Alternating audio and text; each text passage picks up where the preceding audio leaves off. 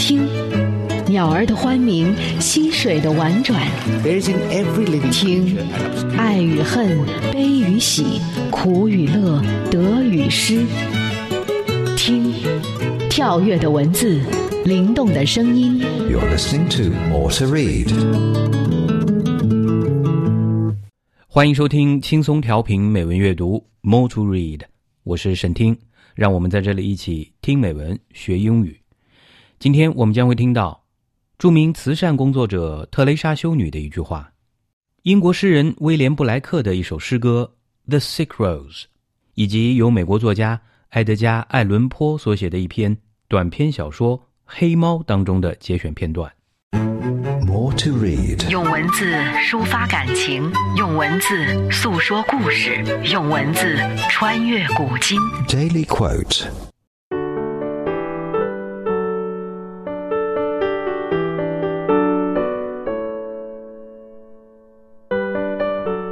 Let us always meet each other with smile, for the smile is the beginning of love.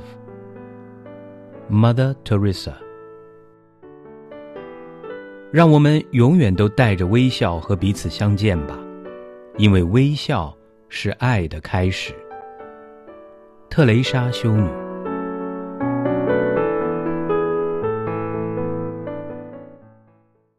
特蕾莎修女出生于一九一零年，又译作德兰修女、特里莎修女和泰瑞莎修女，是世界著名的慈善工作者，主要替印度加尔各答的穷人服务。一九九七年九月五日，特蕾莎修女去世，享年八十七岁。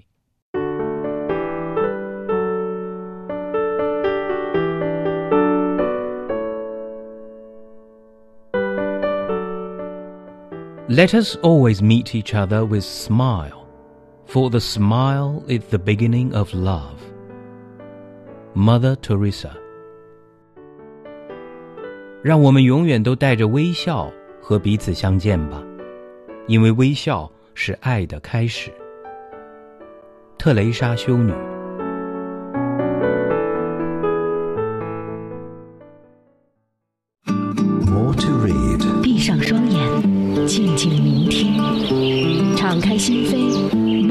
品味。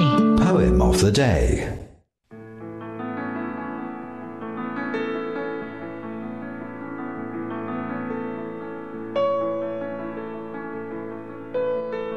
The Sick Rose by William Blake. O Rose, thou art sick, the invisible worm that flies in the night, in the howling storm, has found out thy bed of crimson joy, and his dark secret love does thy life destroy.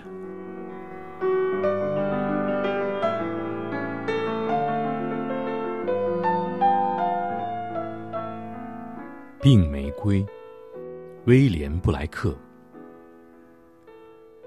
玫瑰呀，你病了，在风暴呼号中，乘着黑夜飞来了看不见的蛀虫，找到了你的床，钻进你红的欢乐中，它秘密的黑的爱，毁了你的生命。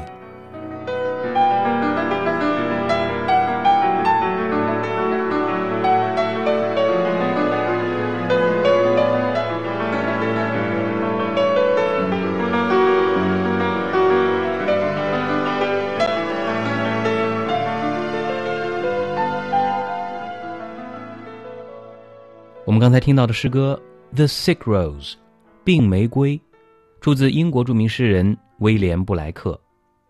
英文版本由 Mark Griffiths 为您朗读，中文版本由轻松调频的主持人小斐为您朗诵，由飞白翻译。威廉布莱克出生于1757年，1827年去世，英国诗人、版画家。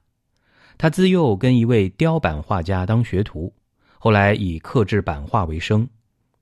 他少年时代开始写诗，因无人出版，只好自己刻在铜板上出版。布莱克一生的主要作品有《天真之歌》等五本诗集，他的诗歌以清新的歌谣体和奔放的无韵体书写理想和生活，有热情，重想象，开浪漫主义诗歌的先声，成为英国浪漫主义诗歌的先驱。我们今天读到的这首诗歌《The Sick Rose》病玫瑰，其动人之处在于诗人对妻子的真挚深沉的爱。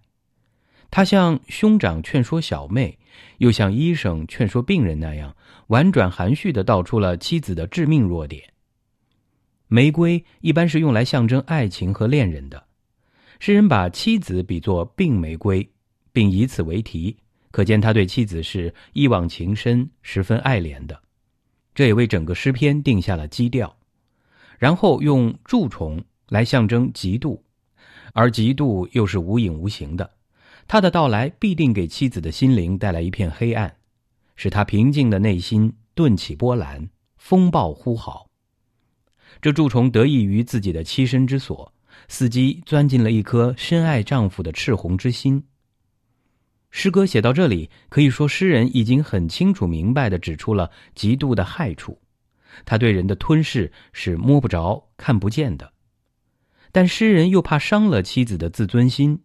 他设身处地的站在妻子的角度，把嫉妒看作是妻子自爱自卫的手段，而这隐藏在内心的过分的自爱，会像人因充血而死一样，反而会毁了你的生命。整首诗用的都是比喻和象征的笔法，除了语句感人之外，诗人的艺术功力也相当深厚。全诗每句话都语义双关，内涵丰富而深刻。堪称规劝诗中的上乘之作。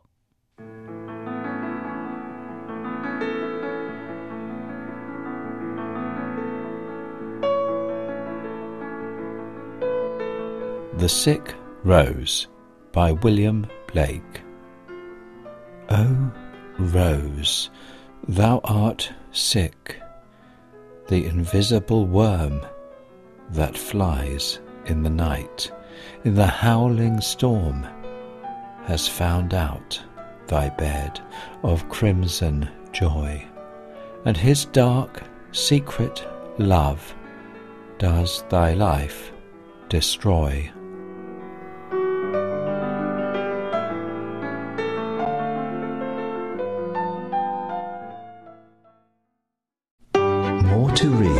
文字的世界。用心，用心聆听。Beauty of words。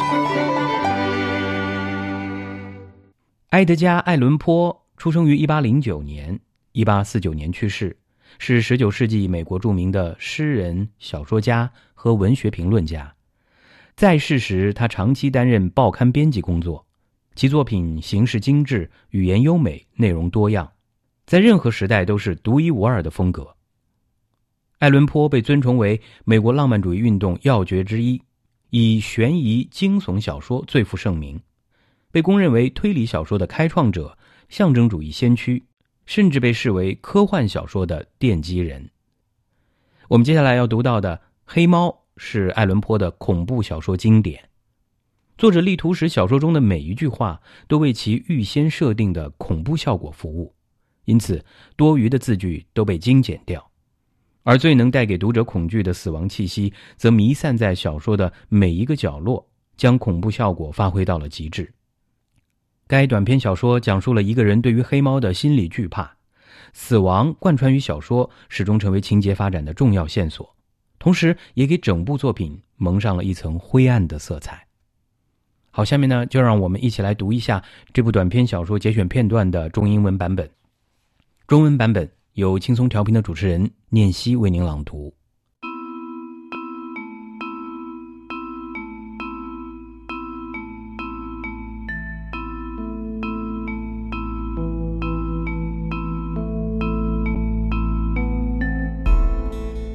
The Black Cat by Edgar Allan Poe。黑猫，埃德加·艾伦·坡。For the most wild yet most homely narrative which I am about to pen, I neither expect nor solicit belief.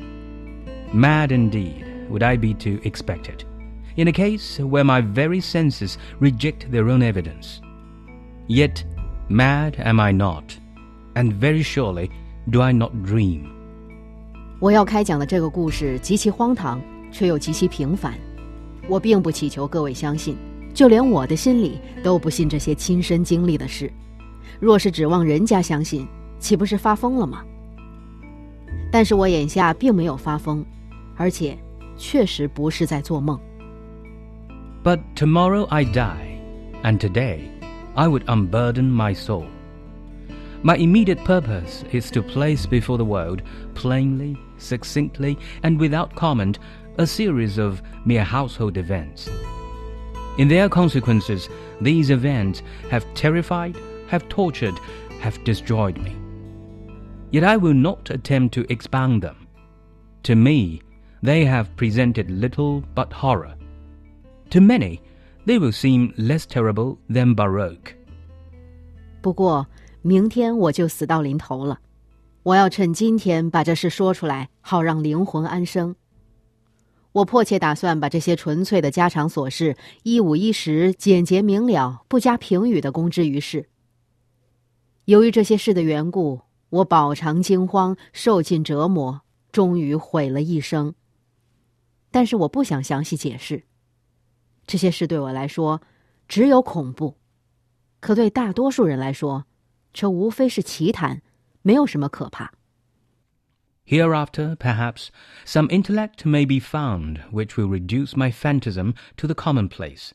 Some intellect more calm, more logical, and far less excitable than my own, which will perceive in the circumstances I detail with awe nothing more than an ordinary succession of very natural causes and effects. 也许，后世一些有识之士会把我这种无稽之谈看作寻常小事。 某些有识之士头脑比我更加冷静，更加条理分明，不像我这样遇事慌张。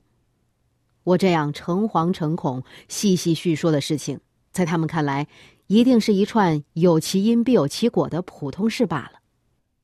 From my infancy, I was noted for the docility and humanity of my disposition.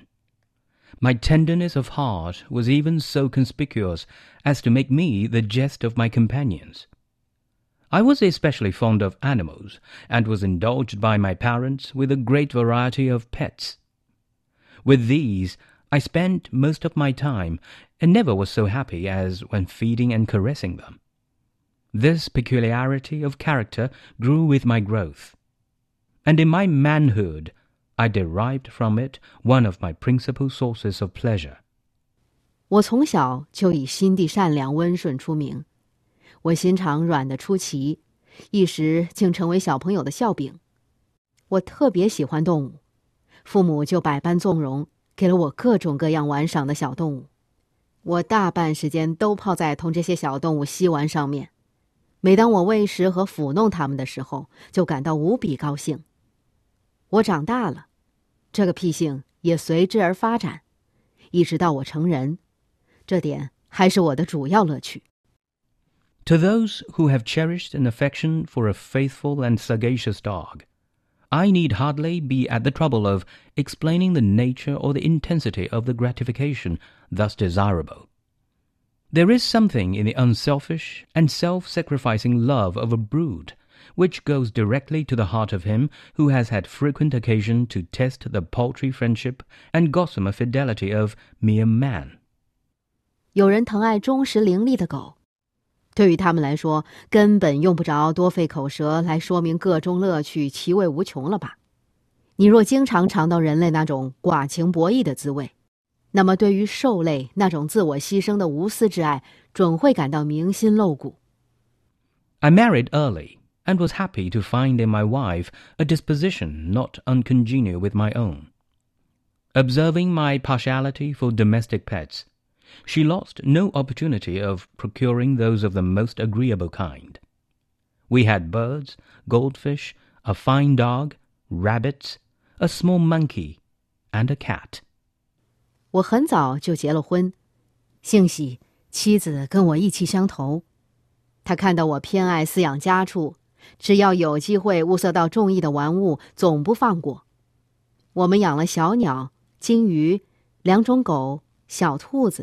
一只小猴和一只猫。 This latter was a remarkably large and beautiful animal. entirely black and sagacious to an astonishing degree. In speaking of his intelligence, my wife, who at heart was not a little tinctured with superstition, made frequent allusion to the ancient popular notion, which regarded all black cats as witches in disguise. Not that she was ever serious upon this point, and I mention the matter at all for no better reason than that it happens just now to be remembered. 这只猫个头特大，非常好看，浑身乌黑，而且灵力绝顶。我妻子生来就好迷信，她一说到这猫的灵性，往往就要扯上古老传说，认为凡是黑猫都是巫婆变的。我倒不是说我妻子对这点极为认真，我这里提到此事，只是顺便想到而已。Pluto, this was the cat's name, was my favorite pet and playmate. I alone fed him, and he attended me wherever I went about the house. It was even with difficulty that I could prevent him from following me through the streets. Our friendship lasted in this manner for several years, during which my general temperament and character, through the instrumentality of the field intemperance, had, I blush to confess it, experienced a radical alteration for the worse. I grew day by day more moody, more irritable, more regardless of the feelings of others. 这猫名叫普路托，原是我心爱的东西和玩伴。我亲自喂养它，我在屋里走到哪儿，它跟到哪儿，连我上街去，它都要跟， 想尽法子也赶不掉它。我和猫的交情就这样维持了好几年。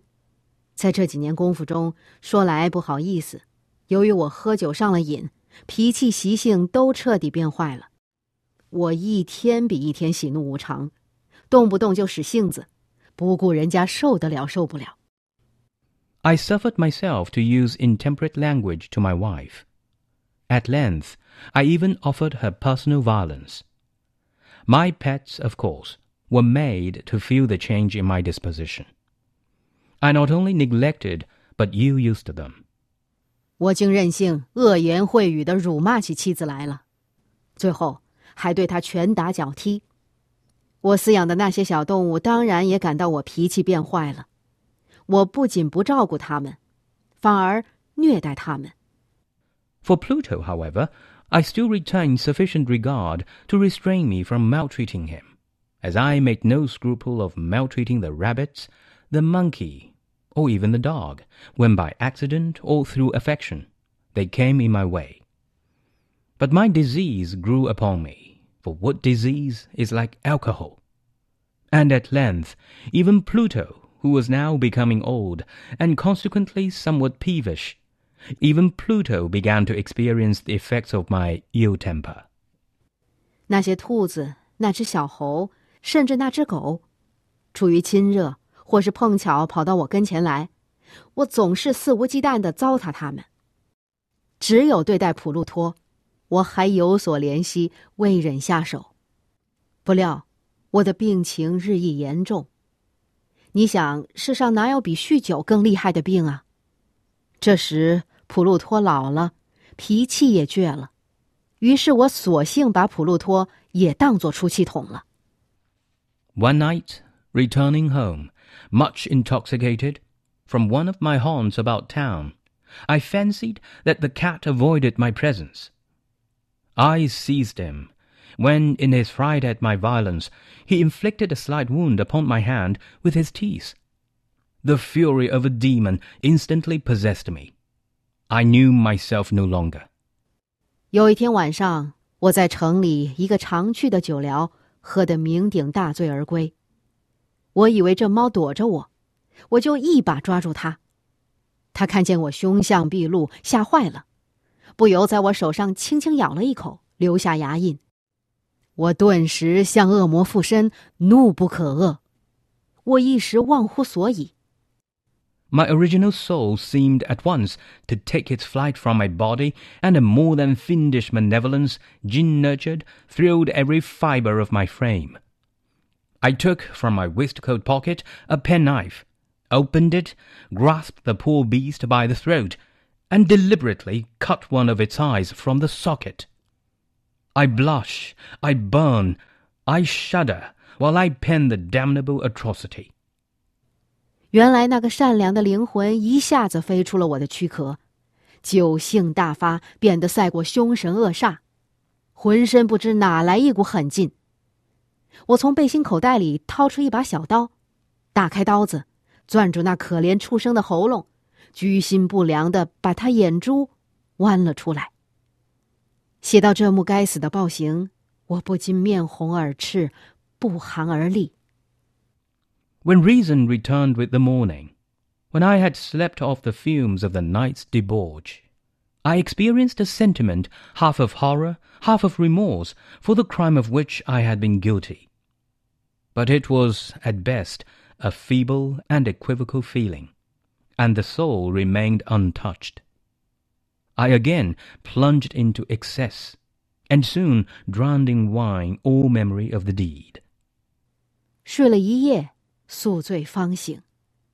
到第二天一早起来，神智恢复了，对自己犯下这个罪孽才悔惧莫及。但这至多不过是一种淡薄而模糊的感觉而已。我的灵魂还是毫无触动。我狂饮滥喝起来了。一旦沉湎醉香，自己的所作所为早已统统忘光。In the meantime, the cat slowly recovered. The socket of the lost eye presented, it is true, a frightful appearance.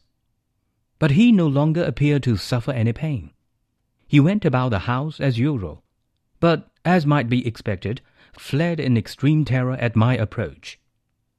I had so much of my old heart left as to be at first grieved by this evident dislike on the part of a creature which had once so loved me.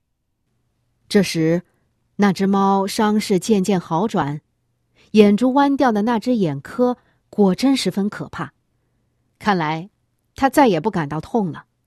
它照常在屋里走动，只是一见我走近，就不出所料的吓得拼命逃走。我毕竟天良未泯，因此。最初看见过去如此热爱我的畜生，竟这样嫌恶我，不免感到伤心。But this feeling soon gave place to irritation, and then came, as if to my final and irrevocable overthrow, the spirit of perverseness. Of this spirit, philosophy takes no account. Yet I am not more sure that my soul lives than I am that perverseness is one of the primitive impulses of the human heart, one of the indivisible primary faculties or sentiments which give direction to the character of man. 但是这股伤心之感一下子就变成恼怒了。到后来，那股邪念又上升了，终于害得我一发不可收拾。关于这种邪念，哲学上并没有重视。不过我深信不疑，这种邪念是人心本能的一股冲动，是一种微乎其微的原始功能，或者说是情绪。人类性格就由它来决定。Who has not a hundred times found himself committing a vile or a silly action, for no other reason than because he knows he should not? Have we not a perpetual inclination, in the teeth our best judgment, to violate that which is law, merely because we understand it to be such? This spirit of perverseness, I say, came to my final overthrow. 谁没有在无意中多次干下坏事或蠢事呢？而且这样干时无缘无故，心里明知干不得，而偏要干，哪怕我们明知这样干犯法。我们不是还会无视自己看到的后果，有股拼命想去以身试法的邪念吗？唉，就是这股邪念，终于断送了我的一生。It was this unfathomable longing of the soul to vex itself, to offer violence to its own nature, to do wrong for the wrong's sake only, that urged me to continue and finally to consummate the injury I had inflicted upon the unoffending brute. 正是出于内心这股深奥难测的渴望，渴望自找烦恼，违背本性，为作恶而作恶。 我竟然对那只无辜的畜生继续下起毒手来， 最后害他送了命。One morning, in cool blood, I slipped a noose about its neck and hung it to the limb of a tree, hung it with the tears streaming from my eyes, and with the bitterest remorse at my heart. Hung it because I knew that it had loved me, and because I felt it had given me no reason of offense. Hung it because I knew that in so doing I was committing a sin a deadly sin that would so jeopardize my immortal soul as to place it, if such a thing were possible, even beyond the reach of the infinite mercy of the most merciful and most terrible God. 有一天早晨，我心狠手辣，用根套索勒住猫脖子，把它吊在树枝上，眼泪汪汪，心里痛悔不已。就此， 把猫吊死了。我出此下策，就因为我知道这猫爱过我，就因为我觉得这猫没冒犯过我，就因为我知道，这样干是在犯罪，犯下该下地狱的大罪。罪大之极，足以害得我那永生的灵魂永世不得超生。如若有此可能，就连慈悲为怀、可敬可畏的上帝，都无法赦免我的罪过。On the night of the day on which this cruel deed was done, I was aroused from sleep by the cry of fire. The curtains of my bed were in flames. The whole house was blazing. It was with great difficulty that my wife, a servant, and myself made our escape from the conflagration. The destruction was complete. My entire worldly wealth was swallowed up and I resigned myself thenceforward to despair. 就在我干下这个伤天害理的勾当的当天晚上，我在睡梦里忽听得喊叫失火，马上惊醒。床上的帐子已经着了火，整幢屋子都烧着了。我们夫妇和一个佣人好不容易才在这场火灾中逃出性命。这场火灾烧得真彻底。我的一切财物统统化为乌有。从此以后，我就索性万念俱灰了。